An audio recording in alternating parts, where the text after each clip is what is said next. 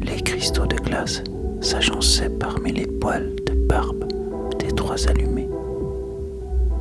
Il y eut une époque où les hommes soignaient leur barbe, la moustache couvrant le visage au très fin du philosophe, épaisse mais dépressive, pleine de musique, de brume et de romantisme, s'élançant vers l'avant, mais tombant tragiquement vers le bas.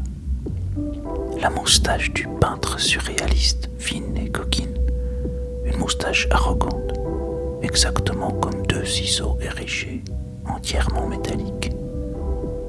La barbe de ces hommes-là, par contre, n'était que poils soudés par le gel, plein de morve et de salive, nourris au souffle humide qui s'échappait de leurs lèvres gercées. D'énormes langues de glacier léchaient le monde. Elles coulaient entre les chaînes de montagnes, s'enlaçaient, s'enlisaient, formaient dans les plaines de l'Eurasie une seule langue immense et blanche qui émettait des bruits de cathédrales de glace brisées dans leurs fondations.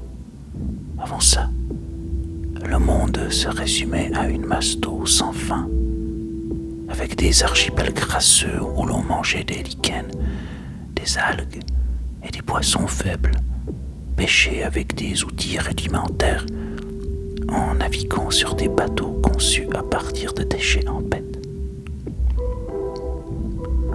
On s'accouplait parmi les membres des mêmes familles qui naissaient de plus en plus laids au fil des générations.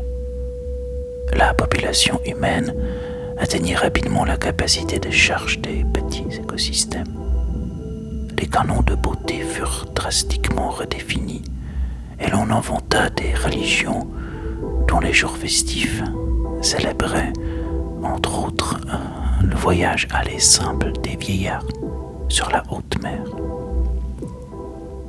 Pendant ce temps, mille milliards de petites toupies de diatomées, de spermadiophytes, de génies cyanovici, de billes, coccolithophores et autres abdophytes, toute cette biomasse du phytoplancton se délectait du gaz carbonique jadis expulsé dans l'atmosphère, alors que les animaux domestiques, porcs, bovins, kangourous, tristement disparus, ne flatulaient plus de méthane et que les carcasses de voitures rouillaient au fond des océans et que les cheminées des industries s'écroulaient sur ces cadavres mécaniques. Le taux d'oxygène augmenta rapidement pendant que celui des gaz à effet de serre baissait et la planète se mit à refroidir très vite par un effet de balance, comme l'expliquaient les rares peuples qui avaient conservé la mémoire écrite et les théories. Par un effet de contrebalance, précisait d'aucuns, suite à la surchauffe technocrate du début du millénaire. Il grelottait autour du feu en évoquant les belles sciences d'antan leur étaient d'aucun secours.